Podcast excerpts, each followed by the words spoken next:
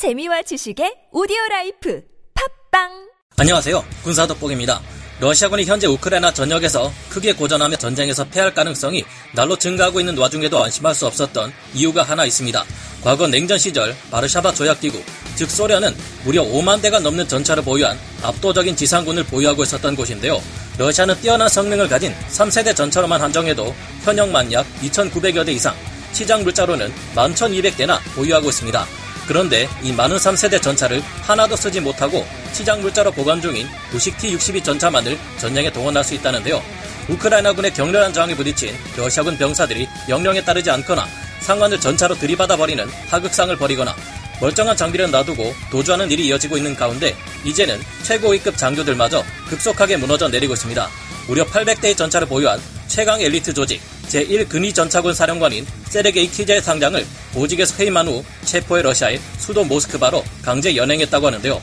이 지휘관이 이끈 러시아 최강의 제1근위 전차군은 한 달이 넘도록 하르키우 방어선을 뚫으려 했으나 실패하고 오히려 복구 불가능할 정도의 치명적인 피해를 입게 되었다고 합니다. 그것도 우크라이나의 정규군도 아닌 외곽 지역의 영토 방위군에게 말이죠. 세르게이 키제의 상장이 푸틴의 명령에 의해 잡혀가자 러시아군은 크게 동요하기 시작했고 전과를 올리지 못할 경우 숙청될 수도 있다는 공포가 급속도로 퍼져나가고 있는 듯한데요. 키제 상장이 잡혀간 직후 제4근위 전차 사단 예하의 제13근위 전차 연대 연대장이 스스로 극단적인 선택을 하기까지 했다고 합니다. 미국의 바이든 대통령은 최근 푸틴의 권좌가 앞으로 오래가지 못할 것이라 한바 있는데요. 어쩌다 이런 상황까지 오게 되었으며 왜 러시아는 1만 대 이상의 3세대 전차를 시장 물자로 보관 중인데도 이것들을 동원할 수 없게 된 걸까요? 지금부터 알아보겠습니다. 전문가는 아니지만 해당 분야의 정보를 조사 정리했습니다. 본의 아니게 틀린 부분이 있을 수 있다는 점 양해해 주시면 감사하겠습니다. 우크라이나 영토 방위군에게 초토화되어 버린 러시아 제1 근위 전차군 현지 시각 3월 28일 오전 현지 소식들을 전하는 SNS 소식과 BBC 러시아에 따르면 러시아군이 프랑스군이 가진 전체 전차 수보다 많은 전차를 잃어버렸다고 합니다. 현지 시각 3월 27일을 기준으로 우크라이나군은 총 582대 전차를 파괴하고 그중 약 120대의 전차를 노획했는데요. 이것만 해도 벌써 러시아군은 700여 대의 전차를 잃은 셈이지만 알려지지 않은 손실은 더욱 클 것으로 예상됩니다. 3월 27일 알려진 바에 따르면 우크라이나 동부에 있는 폴타바시의 경찰이 관내 주민들을 수색했더니 무려 11대나 되는 러시아군 전차를 주민들이 노획해 가지고 있던 것으로 드러났는데요. 폴타바시의 주민들은 이 외에도 장갑차 2대, 기관총 8정, 기관 단총 9정, 돌격소 총 5정, 권총 10정에 4천여 발의 탄약, 수류탄 14개를 노획해 가지고 있던 것으로 드러났습니다. 폴타바시는 격전지인 하르키우에서 무려 130km나 떨어져 있는 곳인데다 러시아군의 활동이 거의 없었던 곳이며 인구가 30만 명 정도밖에 되지 않는 소도시입니다. 그런데도 이 정도의 러시아군 전력을 노획하고 있던 것으로 드러난 것을 보면 우크라이나 전역에 걸쳐 수많은 주민들이 얼마나 많은 러시아군의 전차와 장비들을 노획해 보유하고 있을지 알 수 없는 듯합니다. 우리가 알고 있는 것보다 러시아군의 병력 손실이 훨씬 더 엄청날 수도 있다는 것인데요. 이제까지 우크라이나군의 격렬한 저항에 부딪혀온 러시아가 한 달 내내 얼마나 많은 곤혹을 치렀는지 여러 영상을 통해 알려드렸습니다. 이런 눈에 띄는 부진 때문인지 최근 급기야 러시아의 푸틴 대통령이 전장에서 싸우고 있는 최고위급 사령관을 체포해 모스크바로 강제 연행하는 기가 막힌 일이 일어났습니다. 힘든 상황 속에서 어렵게 싸우고 있는 자국 군인들을 돕기 위해서 조금이라도 더 아낌없는 지원을 퍼부어 주는 것이 국가 지도자의 역할인 듯 하지만 역시 푸틴은 언제나 우리의 예상을 뛰어넘는 것 같습니다. 이번에 체포된 키젤 상장은 러시아 육군 서부 군관구 전략기동부대의 사령관인데요. 키젤 상장은 러시아 서부 군간구 예가의 전략기동부대로 전차만 800여 대 이상을 보유하고 있는 제1근위 전차군을 지휘해온 가장 뛰어난 지휘관 중 하나입니다. 제1근위 전차군은 한 개 전차 사단, 한 개 전차 여단, 한 개 기계화 사단, 한 개 기계화 여단으로 이뤄진 정예 중에 진짜 최정예 부대입니다. 이 제1근위 전차군은 하르키우 전선으로 우크라이나를 침공해 왔습니다. 피잘 상장은 제1근위 전차군 예하, 제4근위 전차 사단과 제2차량화 소총 사단에서 차출된 전력으로 대대 전술단을 구성해 하르키우를 강타한 후 진격할 예정이었는데요. 현지 시각으로 3월 26일 현지 소식들과 언론 보도에 의하면 키젤 상장은 러시아 내에서도 최강의 전력으로 구성되어 하르키우를 침공해 공세를 퍼부었지만 한 달이 넘는 기간 동안 아직까지도 동부 하르키우에 우크라이나 방어선을 뚫지 못하고 점령하지 못했습니다. 러시아 최강의 엘리트 부대들이 우크라이나 정규군과 영토 방위군에게 극심한 손실을 입고 현재 부대가 거의 와해되어 버린 상태라고 하는데요. 제1전차 근위군은 우크라이나 군과의 전투에서 큰 손실을 입고 현재 복구 불능 상태에 놓여 있습니다. 하르키우는 바로 러시아와 인접해 있는 국경 도시에게 보급이 제대로 이뤄지지 않아 패했다는 변명을 할 수도 없는 판국입니다. 푸틴이 키젤 상장을 직위 해제하고 모스크바로 강제 연행했다는 것은 푸틴이 패전의 원인을 자신의 판단착오가 아닌 러시아군의 탓으로 돌리기 위함인 것으로 분석되고 있습니다. 소식 이후 제4근위 전차 사단 예하의 제13근위 전차 연대 연대장은 자기 스스로 극단적인 선택을 했다는데 왜일까요?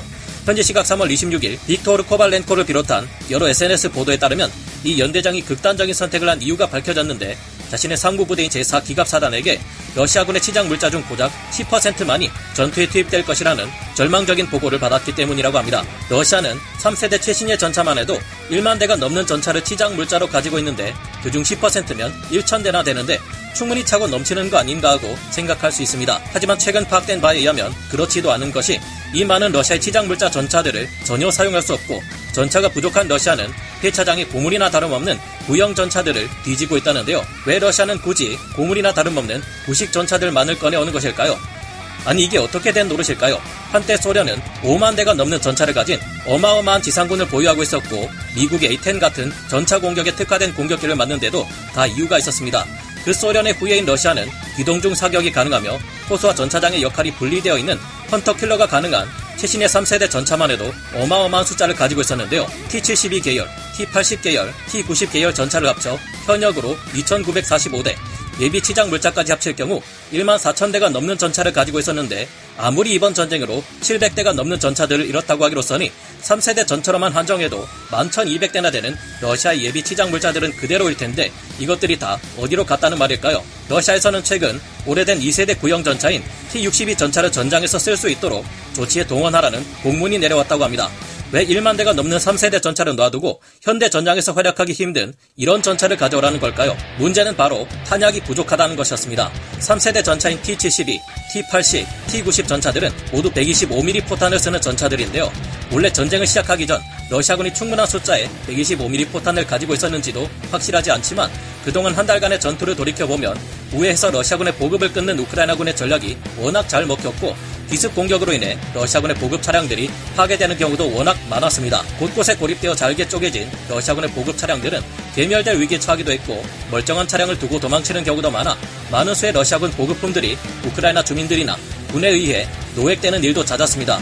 이런 이유 때문인지 125mm 탄약이 부족해진 러시아는 결국 탄약의 재고가 부족해 115mm 탄약을 사용하는 T-62 전차를 동원하게 된 것으로 보이는데요. 문제는 지금 최신형 전차인 T-90마저 우크라이나군의 재블린 대전차 미사일 NLAW, 판저파우스트 3, RPG-7, AT-4 등에 의해 포탑이 뻥뻥 날아가고 있어 러시아군 전차들에 날으는 가리비라는 별명이 붙을 지경이라는 것입니다. 2세대 전차인 T-62 전차들은 냉전 시절 재고가 충분히 많은 115mm 포탄을 사용하지만 이 포탄들도 수십 년이 지나며 얼마나 제대로 된 성능을 발휘할 수 있을지 알기 어려운 상황입니다.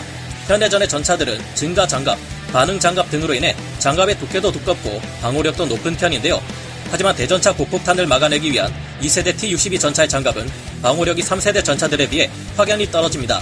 요즘의 포탄들은 성형 작약탄, 날개 안정 분리 철갑탄 등으로 과거의 전차들보다 훨씬 강력한 관통력을 가지고 있는데 구소련에서나 운용하던 2세대 전차 T-62 전차들이 지금 우크라이나에 들어왔다가는 아주 신나게 터져나갈 것이 예상됩니다. 러시아군이 3세대 전차에 125mm 포탄을 많이 가지고 있지 않았던 것도 여기에 주로 쓰이는 날개 안정 분리 철갑탄의 경우 노후되거나 아주 약간만 운동 에너지가 부족해져도 관통력이 크게 떨어지는 단점이 있기 때문이었던 것으로 보이는데요. 러시아군이 얼마나 많은 T-62 전차들을 우크라이나에 동원할지는 모르겠지만 포탄은 남아 돌아도 그것을 운용할 병력이 그리 많지 않을 겁니다. 이런 T-62 전차의 경우 훨씬 방어력이 떨어지는 주조 장갑으로 제작되었기에 우크라이나군의 대전차 무기 중 가장 관통력이 떨어지는 M71 LAW로 그냥 정면에서 쏴도 장갑이 뚫려버릴 것이 예상됩니다.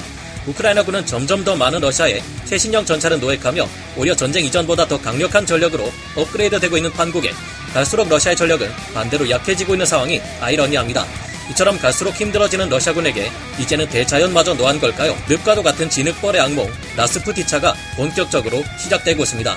이에 대해서는 다음 시간에 이어 말씀드리기로 하고 오늘 군사 돋보기 여기서 마치겠습니다. 감사합니다. 영상을 재밌게 보셨다면 구독, 좋아요, 알림 설정 부탁드리겠습니다.